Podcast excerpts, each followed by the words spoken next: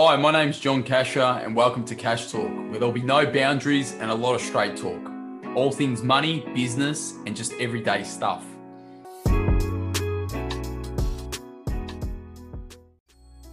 Hey guys, before we get started, just a quick reminder that all the information in this podcast is of a general nature and not tailored to your personal circumstances. So please seek personal financial advice before acting on this information. Hey everyone, and welcome to another episode of Friday Finance on Cash Talk. And once again, I'm uh, joined by Mason Thorne. And today we're going to be talking about a very popular topic about buying your first property. Now, we're going to take this from a few different angles, but um, before we do, how are you, Mason? I'm good, thanks, John. How are you, how's yourself? Yeah, not bad, not bad at all. When the financial year madness is, is upon us, um, but it's uh, there's a lot of chat going on about property. So you know, I'm really looking forward to kind of um, speaking about this one, especially when it comes to you know purchasing a, a property for the first time. Yeah, definitely. I think I think the key there is you mentioned buying your first property. So I haven't mentioned buying your first home versus the investment property. So that's what we're going to get really into today and discussing the pros and cons of each. Um, and yeah, because it's quite an emotionally charged topic because Mm. It seems like every Australian wants to own property. It just seems to be the way it is. Um, so it's really like, in making that first purchase is probably going to set up a lot of your decisions moving forward and can really drive your financial future. So I think it's a really important topic that we that we uncovered today. Mm. And we've got to also, I think the the big one is identify that you know property in itself is an asset class. Okay, so you know you're you're putting your money into an asset class, so it's going to have pros and cons with it. Um, and I think the other thing as well too is us as financial advisors, we, we, sometimes there's a bit of a myth that we don't like property, like it's you know they're not into property. No, we we we actually love property. You know, I often say they're like my two sons' properties and property and stocks. You just can't choose you know between the two of them. So. Um, you know, let's let's get really into it. Like, I'll probably explain like you know my journey. I think that you know I come from a European background, which was very much around property, property, property. You know, it's the best thing. Think you know since sliced bread, get property, get property. I think from being in it from a, a young age, I kind of was aware that you know it's not as glitz and glam as everyone makes it out to be, but it's a very very powerful tool to use.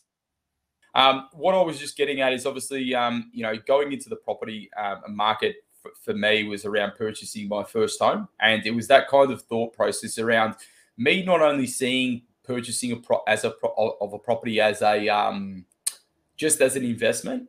There was more to that. I wanted that sense of security. I wanted that sense of you know no one kind of knocking on my door and and getting me outside of the house. So I think when it comes to making invest like decisions in regards to buying your first property, the thing is as well not only is it emotionally charged then there's also beliefs that come back from your you know where you've come from and maybe your cultural uh, background or maybe your upbringing. But there's also some other factors as well because you know a house is shelter okay? But there's another side to that as well too is how much security do you actually want from that as well too? So um, what's your thoughts and, and maybe just sharing some of your own experience mason yeah, it's it's funny. It's funny you mentioned that because yeah, I just recently purchased my first home uh, late last year. Um, I went down. I, I, I want to say I went down the traditional route, and what I mean by that is I bought some land, built a home on it. Because um, that's I guess that's what people do. That's what in my mind. Oh, that's what that sort of seems what people do. Um, particularly where I, I, live in northern Victoria in Shepparton area, so mm-hmm. it's definitely what most people do around here. So I was sort of just following the herd. I didn't. And, mm-hmm if I'm being perfectly honest, I actually didn't really consider should I invest in property or should I buy a first home. I it was sort of like one of those things that I'm just going to buy my first home because it's what people do, um, and that's I probably got a bit caught up in the emotion of it rather than actually making stepping back and making that decision. If someone was there and said, "Oh, Mason, do you actually, is that really the right decision?" Not saying it was the wrong decision, but maybe having a third party there to to come over the top of me and say, maybe should actually consider this a bit more. And in hindsight, I mm. probably should have.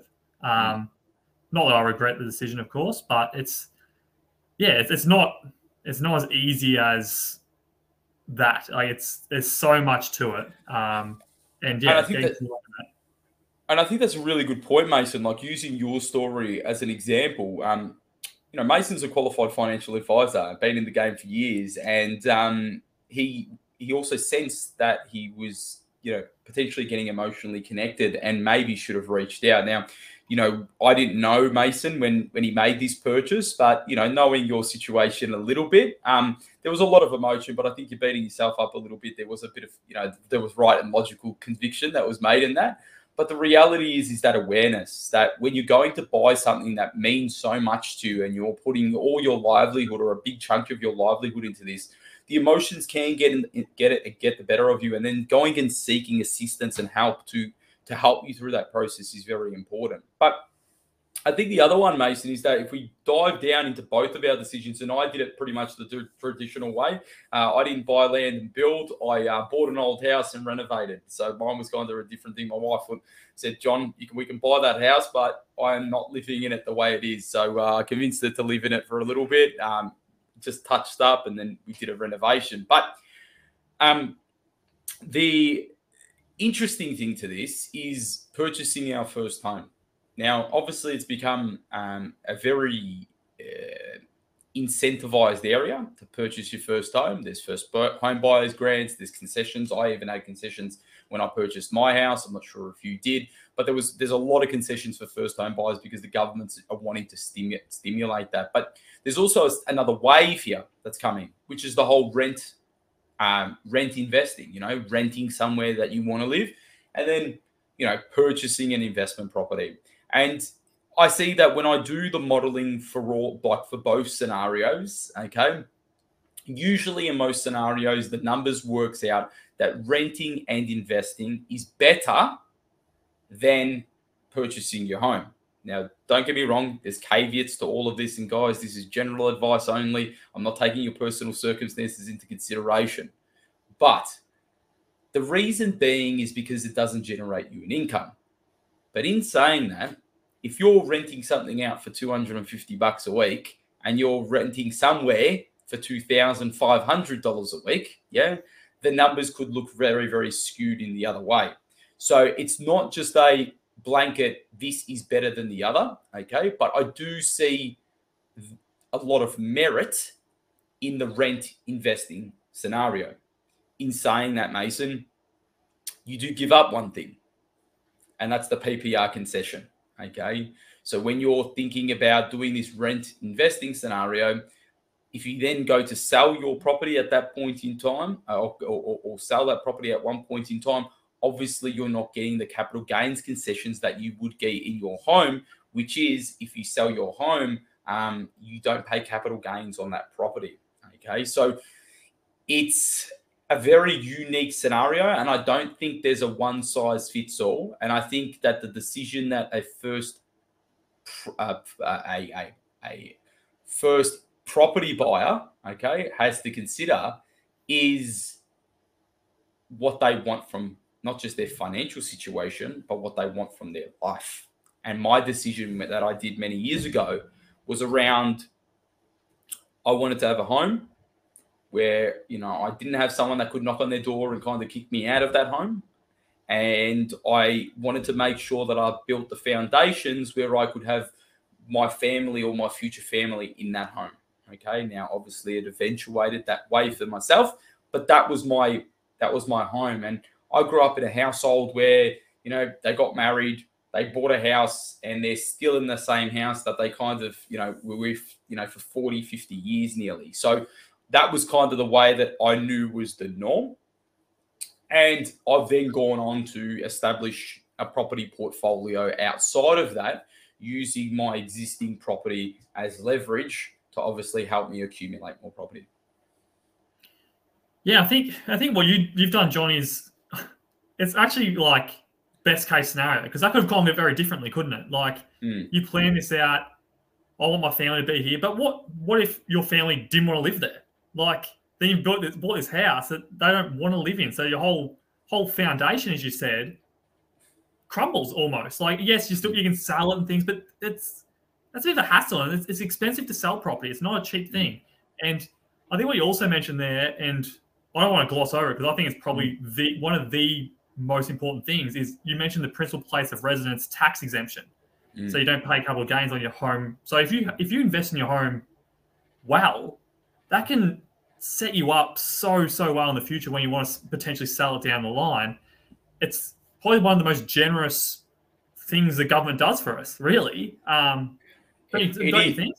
I, I think so, and I think the other thing as well too is by the time I bought my first property, let's put it in perspective, I was in the financial services profession for, you know, nearly a decade. Okay, starting at 14 years of age, I think I was about 24, maybe 23 when I bought my first at home, um, and I didn't buy the best house. Like I think you heard me say, like my wife didn't even want to live in the house. It was horrible. But my philosophy, regardless of if it's property, if it's stocks, if it's bonds, whatever the hell it is, I'm trying to buy quality. And so when I'm buying, what, what my decision making was about it was not trying to buy as many properties as I could that were in cheap areas with the hope that it would do well. When I was even making that decision, just obviously maybe because I was conditioned to be that way, was no, what I see on that block of land is superficial.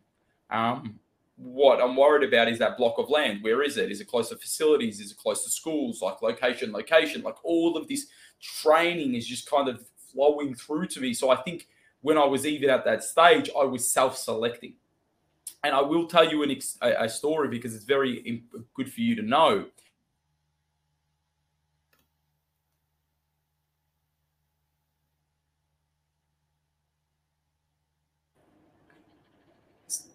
Sorry, guys. Um, I just had a, having some mic issues today, but um, sorry, I live in. I just live in about oh, about fifteen minutes drive out of the Melbourne CBD uh, area, but I was going to live about maybe an hour outside of the CBD, and me and my wife did a similar thing to you, Mason. We bought a block of land.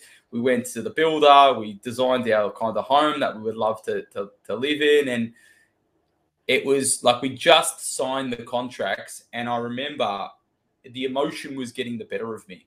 And i remember i jumped in the car and i looked at my girlfriend at the time there i think she was. I think she might have been my fiance maybe. Can't remember i can't remember sometimes what i did last week but you get the gist. And um, i'm sitting in the car and i just remember me feeling like nah this isn't right. Like this is going against everything that i know and everything that i've learned this is this is wrong. And it's not to say that what i'm what i'm saying is wrong or right for everyone. It just wasn't right for me okay? And what i wanted from my plan. And um i don't know call it the stars aligned okay? But there was a they sent me through later like you know how they get like a welcome pack okay? And i got an email from them. And where we bought the property and the block of land they didn't tell us that across the road was going to be medium density homes. So, you know, I wanted kind of like this family orientated environment, close to parks, is that. And they were building like townhouse, townhouse, townhouse, townhouse right in front of the house. And that was like the one. That's all I needed. I think I was already going to do it in my mind. Spoke to the lawyers, made a couple of phone calls, email back and forth, and we got out of that contract. And I think I took that moment, went back to myself, went to my logical plan, rolled it all out, and went bang, bang, bang. And um, you know, we've done we've done you know well out of that. I would say. I think it was a really good decision of what we've done now. But as you can see, emotions can get the better of anyone, and that you know, 22, 23, or know, 22, 23 year old guy back then, it was um, it, it was emotion that was getting the better of me on those decisions. So we just need to be mindful of it because when it comes to property, it's a pretty big one. Yeah. And I think the other thing as well, too, Mason, we need to be aware is there is a little bit of FOMO when it comes to property. It's like your mate has a sold sign, your other friend has a sold sign, your parents are telling you potentially, you know, you should buy a house by now. There's this kind of there's this thing in Australia about this fear of missing out when it comes to property, isn't there? Absolutely, and it's funny you mentioned this because I was having having a chat with a having a new with a new person coming on board Mhm. this morning, and they they said this exact same thing. So, oh, I feel like all my friends are buying property now, so I really need to get my get my act together. And one, it's great that you want to get your act together, but I, I said to him, I said, don't compare yourself to your friends and what other people are doing because you don't know what's going on behind closed doors. You have no idea, and comparing yourself to other people, that's that's a that's you become miserable. Because I could I could compare myself to you, John. Mm. Oh, John's got he's got a home in Melbourne, all this stuff. It's like I just live in Shepparton, like, Mm. and be really down on myself. It's like it's completely different, Mm. completely different, completely different lives. Like it's just yeah, It, it is that, and I think I think the other thing is as well too is that uh, because the Australian like Australia's done so well in property over a long, long period of time. There's just this sense of as safe as houses. You've heard it all before. Safe as houses, safe as houses, safe as houses, and you know we know by our studies, we know by the facts, we know by the data that is not exactly true. Okay, what happens is is because property prices aren't exactly valued every single day, you're not seeing those peaks and troughs, and you're doing what you probably should do with most other long-term asset classes, which is kind of just don't look and then wake up in 10 or 15 years and then oh my gosh, the house we bought in the 70s for ten thousand dollars is now worth a million bucks. Like it's that's the exact same scenario. And actually, just for a bit of food for thought when it comes to investing, when it comes to property in Australia and it comes to the Australian stock market, just I always know it's a lovely one that people want to do they're pretty much bang on uh, in the same amount of like total return if you include dividends and rental return with capital growth they're pretty much spot on um, over the you know years and years and years and years so obviously short term that will be a little bit different but long term investing they're, they're pretty much close enough to bang on together but so i think that um, if you're thinking about buying a property you need to be first and foremost aware of what's going on around you is what we're trying to get at Okay, is the emotions getting better of you? Is this a fear of missing out? Are you buying a property because everyone else has bought one, or you're maybe buying a property because property just goes up? It always does. Okay, um, I'm here to tell you, and I'm sure Mason's been through the same. I know plenty of people that have lost a lot of money when it comes to property, and it's it probably leads on to the next thing when it comes to property leverage. Okay, so th- the biggest thing when it comes to property is that not only is it expensive to go in and out, let's talk about that. Okay, like that, that's another thing. But the other biggest one with it is that usually you have to borrow to invest in it. There's not many people out there that have, you know, a million dollars sitting in their bank account in cash and then just go buy their, you know, first property with a million bucks worth of cash. You got to borrow. Okay, so when you're borrowing to do so, there's always a sense of extra risk. And what we mean by that is this. So in June 2022, I was listening to an econ- economist yesterday, or we both were, and the economist was out there saying that they expect uh, over the next 12 to 18 months a price correction in the property market in the Sydney and Melbourne market of approximately 10 to 15%. Okay. So let's just play that out on a million bucks. Okay. Goes and gets a million dollar property. You've leveraged for that. Um, I'm just going to use try to use easy numbers here. You've got a $900,000 loan, okay, for, for that million dollar property. And all of a sudden, the property market is down 10%. So, reality is, okay, you've lost all your money that you've put in. Yeah, because you've put in 100 grand, the banks gave you near the other 900. Uh, the bank's still going to want their 900 back, regardless of what the case is. But from a value perspective, you've paper loss, not real loss. Remember this. You've got no no equity. You've got no value. You've it's all been extinguished. Okay. So on the way up, obviously gearing works quite well because if property goes up, if you put 100 in, if it goes 10% up, yeah, it's 10% on the 1 million that it's gone up. Okay. Um, so you've made an extra $100,000 when you've only put in 100, but on the way down, it also uh, makes it worse. And I often say that leverage is like a magnifying glass. Okay. All it does is just make everything bigger. The, on the way up, it makes your gains bigger. And on your way down, it makes your losses worse. Okay. So, very important that people know the impacts of leverage. And so, especially right now, which we talk about, you know, potentially investing in property. A lot of people go, John, where do you think property is heading, or where is it in one year? And they try and influence me into this kind of crystal balling, okay, which you know that I don't like entertaining that idea. I like looking at the facts. And the facts are is that the RBA or the Central Bank of Australia, okay, is coming out and saying that they've increased the interest rates and that they're likely to, to continue to increase the cash rate to um, control inflation. Okay. Now,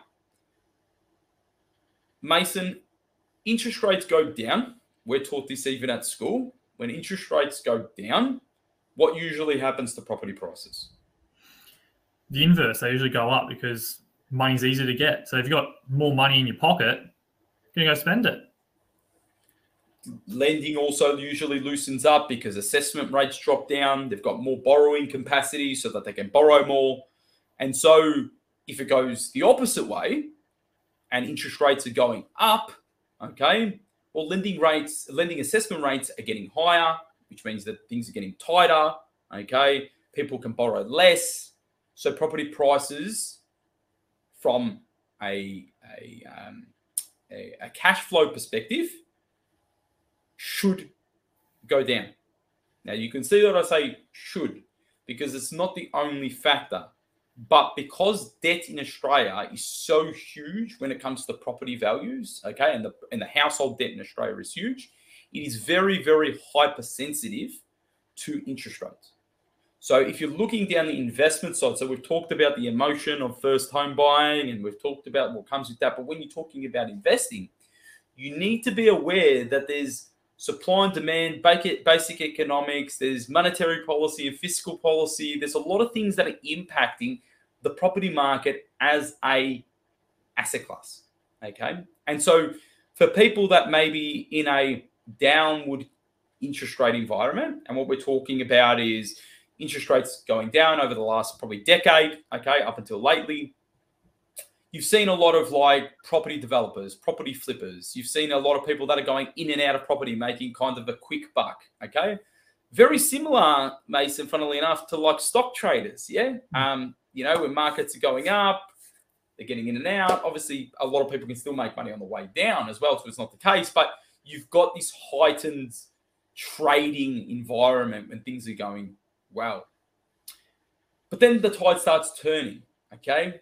As um, Buffett usually says, it's only when the tide goes out that you see who's swimming naked.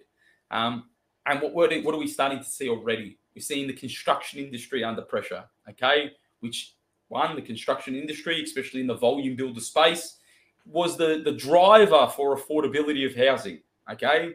So we start to take that away. Okay. So demand's still there, supply shortened. We've got issues from a actually price perspective. So construction costs are going up. So the cost to actually buy the place. But demand is going to start is dropping as well too because of affordability. So there's a lot of pressure going in the property market at the moment. And as an investor, if you're thinking to do things short term, not to, I'm not going to say, you know, just don't do it. Like, obviously, this is general advice. I would just be saying to you guys be very wary of what has happened in the last 10 years doesn't mean that it's going to happen in the next 10 years. Now, I know it might sound frightening, and you might think, Mason, or the viewers and the listeners, that John's saying, oh, don't buy property. I'm not saying that at all. Okay. At all. Okay. We have a lot of clients that are purchasing property. We have a lot of people, um, even you know, other financial advisors and even their clients, and a lot of people that I know that are continuing to buy property, but it's in line with their strategic plan, in line with their financial goals. Yeah. Or it's completely not in their financial goals. And more importantly, guys, it's a lifestyle or financial decision we have plenty of clients that Mason, as you know, that will say, you know what, I want to buy that beach house, you know, buy the beach because in 10 years' time, that'll be the place that we retire into. Okay. Or it might be as simple as we've got a couple of kids. We grew up as, on the farm when we were young, and we would love to buy that property where we can take the kids and they can enjoy that farm. Now, obviously, this is not first home purchasing and not uh, first property purchasing. I get that. Yeah. But there's still a lot of activity happening in the market. And so, Mason, in a time like this, do you have any words of maybe or some tips for people that are concerned about the property market, you know, and they may be sitting back and going, oh, you know, do I get in or, or should I wait? Yeah. Yeah, it's, it's always a question, is it? Do I wait uh, until the market bottoms and then purchase at the bottom, which would be fantastic. If you can do that, good luck to you. Um, but we can't. We just can't. So, what what I always say is what are you buying it for? What is the reason you buy it for? Are you buying for a long term investment decision? If you are, then the short term shouldn't be an issue. It shouldn't be a problem. But in saying that, short term, you need to be able to afford it now. So definitely analyze your cash flow, anticipate and put a buffer in place on the cash flow. So let's assume interest rates going to rise by two, three percent. Make sure we can afford it, and also have have um, we we we go on about buffers all the time, but cash flow buffer plus having a lump sum buffer because what if your property's not tenanted? Well, they're not paying rent. And we say, oh, people always pay their rent. What about during COVID? We had this period of time where people didn't have to pay their rent. The government actually let them off. Mm. So you got you got to cover that. So I have to cover the cost. Mm-hmm. That's a property owner. That's being a landlord. That's the risk there. And like, will that happen again? Maybe not. But it could be something else. Like what what else could it be? It could be anything. Like maybe there'll be a trend where people just go camping. Yeah, or, or, or, or, unemployment might spiral out of control, and you know there's rent relief given to people because of mass unemployment. Like it, Mason, having buffers and having protections in play, especially in leverage, like you know, I, I, wish maybe I had more time to show people, you know, under the lid of, you know, how much in the background we do to make sure that people can borrow, can afford stuff. Like it's very, very important that you don't just jump into debt without planning properly. Okay. And I think to summarize a lot of maybe the, the, the, the, questions that we're getting fielded, one, regardless of what it is, don't get emotionally connected to what you're doing. Okay. Try and distance yourself from the decision and if you find yourself like that 23 year old kid, you know, trying to buy that property and feeling that emotion, step away. Okay. And if you can't do that, you know, maybe seek some help in regards to making decisions based on logic, not based on emotion. Okay. Regardless of if it's your home or if it's your investment property that you're looking to purchase. The other one as well, too, is what are you buying? You've heard this plenty of times before. When it comes to purchasing, it's about quality, quality, quality, quality. You know, a lot of people make a lot of money by selling their properties eventually to people that want them. Okay, you, can't make money from property for, for from property um, if people don't want your property. It's simply a demand side thing. Okay, um, supply and then increase demand. Now, when it comes to property, the reason why a lot of people love it is because you can't manufacture more land. Okay, you can manufacture wealth on the on the land. Okay, but you usually can't create more of it. Now, what's happening in the South Chinese Sea and what's happening in Dubai, we'll use that as an exemption. But uh, they're building uh, palms and cities. But for us, um, and naval bases in South Chinese Sea. But the but the reality is, is for the most people in Australia, what you see is what you get. Okay, so just be mindful quality, quality, quality, quality. And I think the other one, Mason, is to is to make sure that you carefully plan, especially your cash flow, and making sure that you've got a backup plan involved. Okay. And what I also mean that we haven't brushed on in here is it's not just unemployment. We're not just talking about economic conditions. We're also talking about things that are unexpected in your life. Sometimes health conditions that can that can throw a spanner in the works, and making sure that you're well protected in the event of something like that happening. You know, I would imagine that the last thing that people would want that is something happened to them from a health perspective, um, that the bank comes in and says, uh, I'm sorry, but uh, I'm taking your house and off you go. So having a backup plan in place uh, when, it, when it comes to that as well too. Absolutely. I think property is not something for the faint-hearted. It's not something you just dabble in. It's you almost got to treat it like a business. Let's I'm buying. It's, it, you got to think it's this is million, potentially millions of dollars you're, you're spending on this property. Um, it's it's not something you sort of just, oh yeah, a bit of part time sort of, and just hope for the best. Like you've got to really plan around it and make sure cash flow, buffers, insurances are all in place. You know what's going on all the time, and you're recessing as well. It's not just like set and forget either. It's very much is this still working for us? Is the debt still working? Is is the debt still structured the right way for our situation?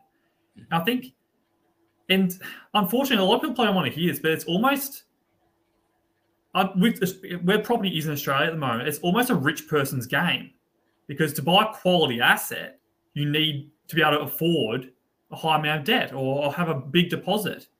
Buying ten, hundred thousand dollar properties, as you said, like eventually you're going to want to sell them to someone. They're not desirable. If they're not desirable, they're not going to go up in value. So we got we got to factor all this stuff in. So don't. It's yeah. It's if you can't afford the quality, then maybe property's not quite for you yet. Doesn't Mm. just because it's not for you yet, doesn't mean it's not for you in the future. Have a plan to to build up to that point. So you're not buying something that's a bit of lesser quality. Is that do, do you agree, John? I, I- think there's a big point there that what causes this to happen, though, Mason, is that most see people see it's too far away from me. So what I'll do is I'll step here to get to here. But what people fail to do is just take a moment and to say, if I got this wrong, would it send me back? And if so, how far?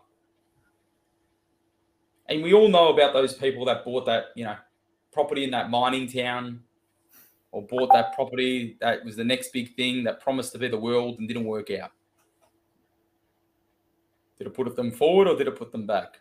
Remember what I said about leverage, yeah? It's like a magnifying glass. So just carefully plan and to try and always go for the highest quality first and work your way down the scale. Okay. Mason, that's been a great chat about property, and I think we could talk about it for for for uh, ages because, as you can see, we both do appreciate and both do love it. So, um, I'll probably just end it here because we might need to do a phase two on this one in the more advanced version of property investing. But as always, guys, um, just tread carefully when it comes to this asset class. Tread carefully when it comes to using leverage. Um, a lot of people that are much much smarter than me uh, usually say that the only way an intelligent investor can go broke is by using leverage. Okay, so use that as a warning. So thanks for listening to another session of uh, Friday Finance, and uh, we'll see you next week. Have a good one. Cheers. See you guys. Thank you for listening to another episode of Cash Talk. I hope you enjoyed it.